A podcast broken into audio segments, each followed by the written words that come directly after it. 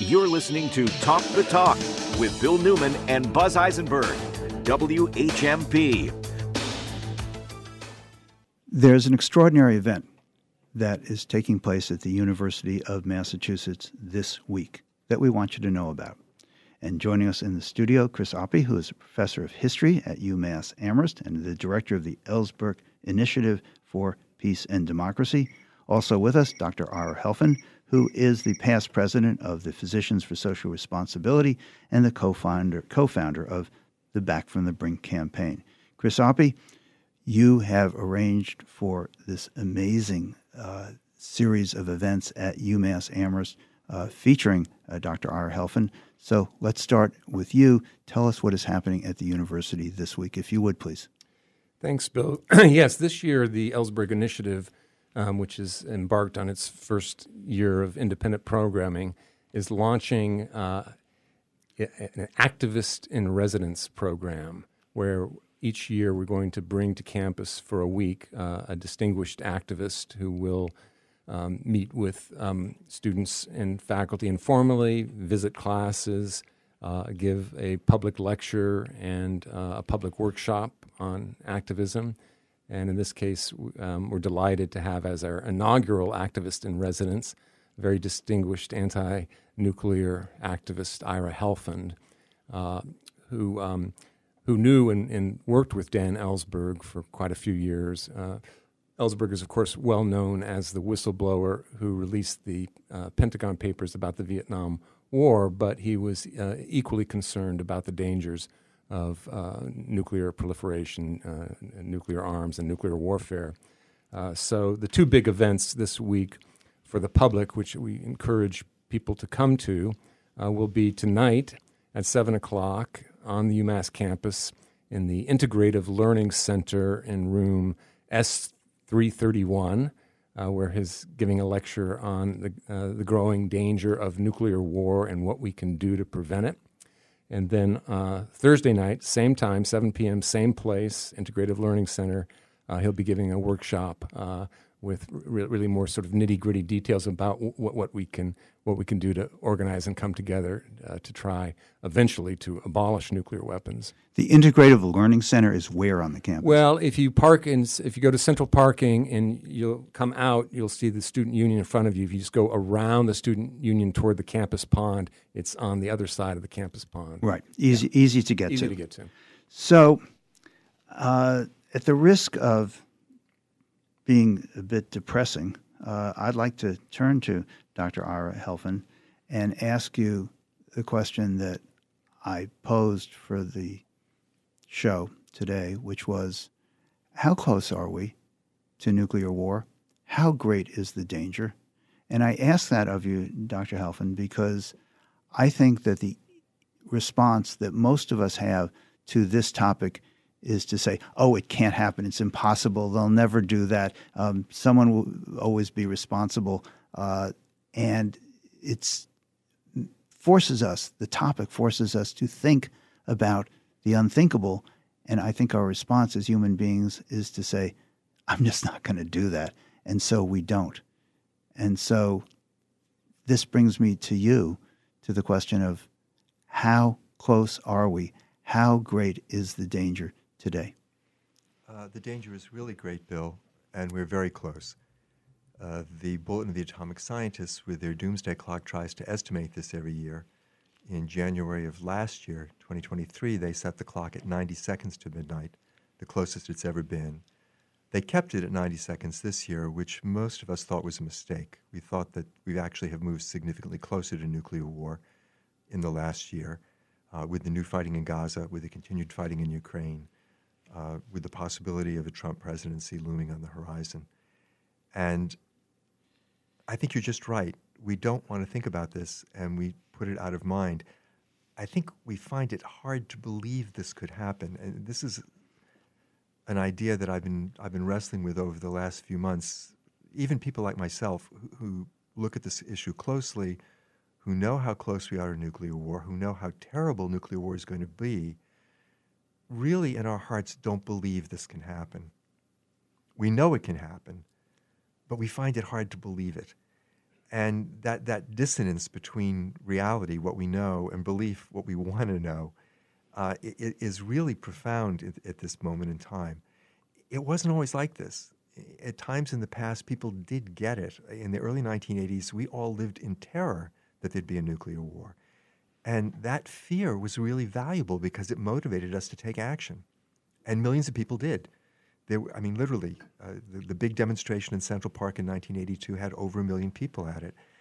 That action was extremely consequential. It created a climate in which we could end the Cold War arms race, which we did successfully, something which we must remember the enormous impact we were able to have then.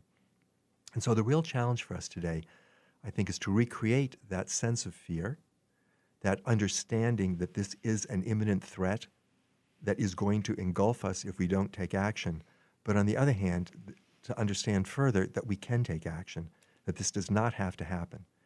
Well, I want to ask you both about what action to take. But before we do, I'd like to uh, push back a bit on this engendering of fear because it seems to me that when the Ukraine war started, there was great fear that Russia and Putin would use what is called so called tactical nuclear weapons, which means nuclear weapons on the battlefield. Uh, as opposed to intercontinental ballistic missiles. Um, but then China apparently talked Putin out of using his nuclear weapons. And I think a lot of people took that and said, see, we're never going to have the use of nuclear weapons. And I think that's all the wrong lesson. But I think it is something that lives underneath the surface of this it really won't, can't happen. See, here's a recent example. What's your response to that, Doctor? Well, the fact that we haven't had a nuclear war so far is really quite fortunate, but it's not a reason to take comfort that we're not going to have one in the future. And, you know, I think the, the whole situation was summed up best by Robert McNamara some years ago when looking back at that point at the history of the nuclear weapons era, he said, you know, basically, it's not because we know what we're doing.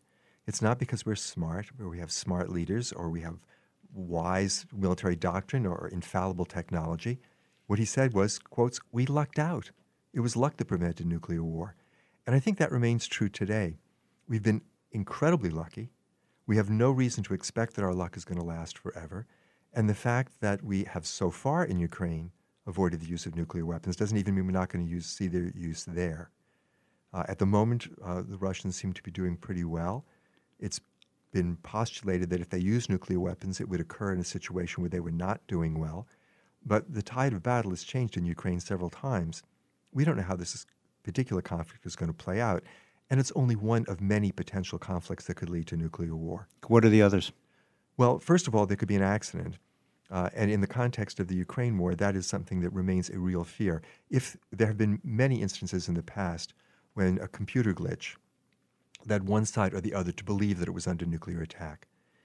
On each of those occasions, countries actually began the process of launching their nuclear arsenals, and we pulled back at the very last minute. Both the Russians and the Americans have done this. In the current context, if there was another computer glitch like that, we may well not be that lucky. Uh, if Russian military radar incorrectly showed an incoming U.S. military attack in the current moment with all the tension between the United States and Russia, there's a good chance they would think this was real. So that's one thing. With a matter of seconds to make a decision whether the attack is real or not. Exactly. And whether or not to launch the nukes. Exactly. We, you know, we have our weapons and they have their weapons on hair trigger alert. They're sitting on missiles that can be launched in a matter of minutes. A, a totally crazy situation in itself, but one which dramatically increases the chance of a, of a poor decision being made during a crisis. So that's one, one thing that could happen. The United States and China are kind of on a collision course. Um, it's, we're not fighting yet, but we have military forces maneuvering around each other in the South China Sea. That could escalate into a conflict. The situation with Korea is profoundly unstable at this moment. No one is clear what Kim is thinking at this moment in time, but he has made extremely provocative statements in the last few months. And then there's the situation in South Asia between India and Pakistan, which people generally don't pay any attention to here in the United States. But these countries both have significant nuclear arsenals. They fought four wars already. They've come close to war twice in 2019, and there's low level fighting on their border every day. And this could easily escalate into a nuclear war, which would not just be a disaster in South Asia, but the climate effects of that war would engulf the entire world, including us here in the United States. So, Dr. Helfand, uh, as the past president of Physicians for Social Responsibility, the co founder of, of the Back from the Brink campaign, you've mentioned Putin a couple of times, and I have two questions about Putin in particular. Um, the first is what do you make of the recent news reports that Putin's trying to put nukes in outer space? Let's, let's start there. Uh, this, this effort, if he goes ahead with it, is a further escalation of the nuclear arms race. You know, for a period of time after the end of the Cold War, the arms race stopped, and in fact, the emphasis was on cutting arsenals and decreasing tension. That's been completely reversed in the last few years. All nine of the countries that have nuclear weapons are looking to enhance, modernize, and expand their nuclear arsenals. And this is just simply one example of that. Uh, they're developing other kinds of weapons. weapons. When I say they, I mean all, all, almost all of the nuclear weapons countries. They're looking at hypersonic delivery systems. They're looking at autonomous delivery systems, which should terrify everyone. The, the thought that we would turn over decision making about nuclear war to artificial intelligence uh, is a real possibility and something which is absolutely terrifying to me. Tell us more about the United States and Russia being on hair trigger alert. What does that mean? It, it means that we have a significant number of warheads, several hundred on each side, that are sitting on missiles that are primed and ready to launch. It only requires an order for them to be launched, as opposed to, for example, the situation in China where the warheads are stored separately from the missiles, so that it takes a certain period of time, a day or two at least, to mate the warheads to their delivery systems. By having these weapons sitting on missiles that are ready to be launched, not only does it make it possible for an impulsive decision to lead to nuclear war, it also makes these weapons susceptible to cyber attack. You know, a, a, terrorist group or a criminal group or a state that does not have its own nuclear weapons could potentially hack into the command and control systems of a nuclear armed state and launch those missiles. Or it could create a false alert, lead the country being hacked to think it's under attack, and trick it into launching its missiles. And this is an extraordinarily dangerous situation. It's a, the, the posture of keeping the weapons on hair trigger alert is a holdover from the Cold War. There's no reason for it at all, and it's one of the uh, policy measures that the Back from the Brink campaigns advocates, taking those weapons off hair trigger alert so they're not vulnerable in this way. The other recent development that I want to ask you about, Dr. Helfand, is the uh, increase of in the number of nations who are now part of NATO. And NATO has a agreement that an attack on any one nation is an attack on all. Putin, it seems to me, could very well uh, attack one of his neighboring countries. And I'm wondering whether this causes more consternation from where you sit as the co-founder of the Back from the Brink campaign, and or whether you think this is a good idea and might deter uh, Putin from his his war-making ways. You know, I, I think the danger of Putin attacking a NATO country is real, and fear about that is much greater in Europe, which lives closer to the problem than it is here. It's part of the reason why support in Europe is so strong for Ukraine, because of a concern that if Putin is successful there, he will be tempted to take similar action against uh, the Baltic countries, all of which have large Russian minority populations, and all of which are members of NATO now. And, and an attack on one is an attack on all. So if he were, to example, to uh, move troops or to attack uh, Finland um, or one of the other uh, countries that are on his border, that is, as a matter of treaty law in the United States, an attack on the United States. That's correct. And that situation is extremely dangerous. And it, I think there's great controversy about what is the best way to deal with Putin uh, at the moment, whose goals are not clear, uh, whose you know we cannot trust his public statements. He told us up until the moment he invaded Ukraine that he wasn't going to do it, uh, and so it's really hard to know how to play this particular game. And I think the bottom line in that situation is it just underlines the importance of getting the nuclear weapons off the table if that's at all possible, so that at the very least, there is not the possibility of a nuclear war. And I think that can be separated from the, from the, other, the other problems we're dealing with. At the very height of the Cold War, in 1983, when the United States and the Soviet Union were threatening each other daily, we were still able to reach an agreement to end the Cold War nuclear arms race because the leaders on both sides came to understand what they were doing, where their policies were leading, and what was going to happen if they continued along those lines. And that, I think, is our only hope that we can induce the same level of understanding amongst our current generation of leaders and get them to understand that if they continue this behavior, our luck is going to run out, the weapons are going to be used, and everything that we care about, everything that they care about, is going to be destroyed. We are speaking with Dr. Ira Helfand, who will be presenting at the University of Massachusetts this week for two public sessions.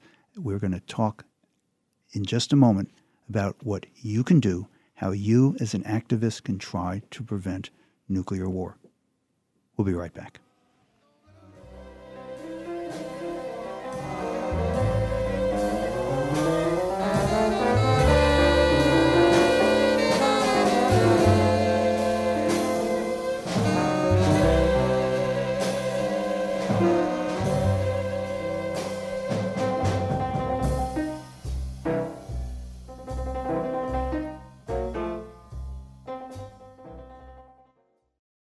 Talk the Talk with Bill Newman and Buzz Eisenberg coming up right here on WHMP. You're listening to Talk the Talk with Bill Newman and Buzz Eisenberg, WHMP.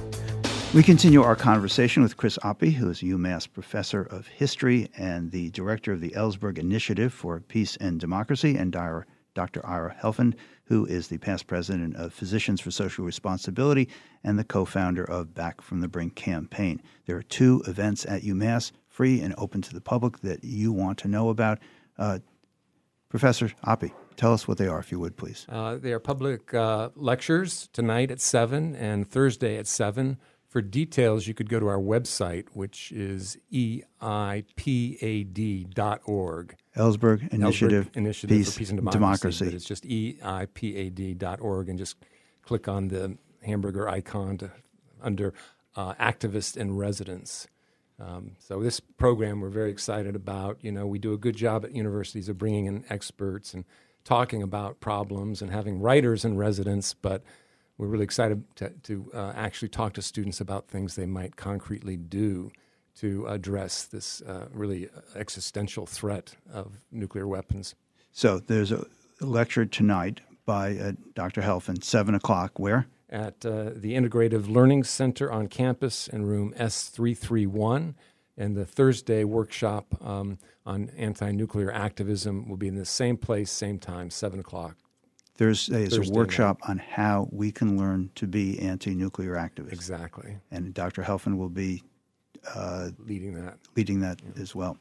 So, D- Dr. Helfand, um, you you paint a pretty grim picture uh, of the potential for nuclear war. You also harken back to a time when there was enormous progress made in reducing nuclear arsenals, but here we are and the title of the campaign that you're the co founder of is the Back from the Brink campaign, which certainly implies that we are close to the brink. How do we, as persons concerned who would like to get our head out of the sand, how do we focus on this issue in a meaningful way? So, the Back from the Brink campaign was designed to create a vehicle whereby ordinary citizens can bring their communities into this public conversation and create a climate where the U.S. government will make fundamental change in nuclear policy. Joe Biden, as vice president, last speech in January of 2017, highlighted the urgent need for the United States to eliminate all nuclear weapons worldwide and spoke about the special role the U.S. needs to play. But as president, he hasn't done that. And so we need to put pressure on him and we need to create space for him to, to do that. Uh, the Back from the Brink campaign is organized around a call for the United States to enter into negotiations with the other eight nuclear armed states. There are details about the campaign at our website, preventnuclearwar.org. And what we are doing is reaching out to constituencies all around the country and getting them to endorse that call. We've gotten over 450 NGOs across the country, including major national organizations, to endorse this call. 70 cities, including 20 here in Massachusetts, have endorsed this call we have a resolution in Congress, H.Res. 77, which was introduced by our own Congressman Jim McGovern, which calls on the United States to adopt this call as its formal policy. And there are many ways that individuals and communities that they belong to can help to create pressure in support of these initiatives. I don't want to be Pollyannish about this, but I would like to ask you whether or not, given that there is this enormous arsenal of nuclear weapons, and there has been for some time now at least some equilibrium in the massive destruction that we can rain down upon each other, whether this is actually an opportune time. It's kind of when there's a standoff on the battlefield, it's a good time to negotiate. Oh, absolutely. You know, the, the common wisdom is this is a very difficult time to negotiate because things are so tense. But at a very similar time in the early 1980s, that's exactly when the great breakthrough took place. And it was because not only are, should we be frightened, but the leaders of our country should be frightened too.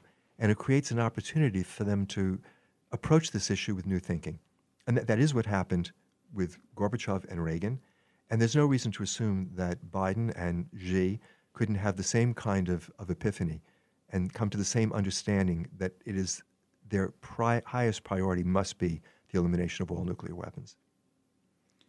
Let me turn back to uh, Professor Chris Appy, uh, who is the director of the Ellsberg Initiative for Peace and Democracy. Tell us one more time, please, where are the events and the lectures and the workshops uh, featuring Dr. Helfand? Dr. Helfand will be lecturing tonight at 7 p.m. in the Integrative Learning Center at UMass in room S331, and again on Thursday night at 7 o'clock in the same building, in the same room. And if you drive to the UMass parking garage, you're close. Very close, just around the corner. We leave it there. Thank you both so very much, Dr. Helfand, Professor Appy. Thanks for having us, Bill.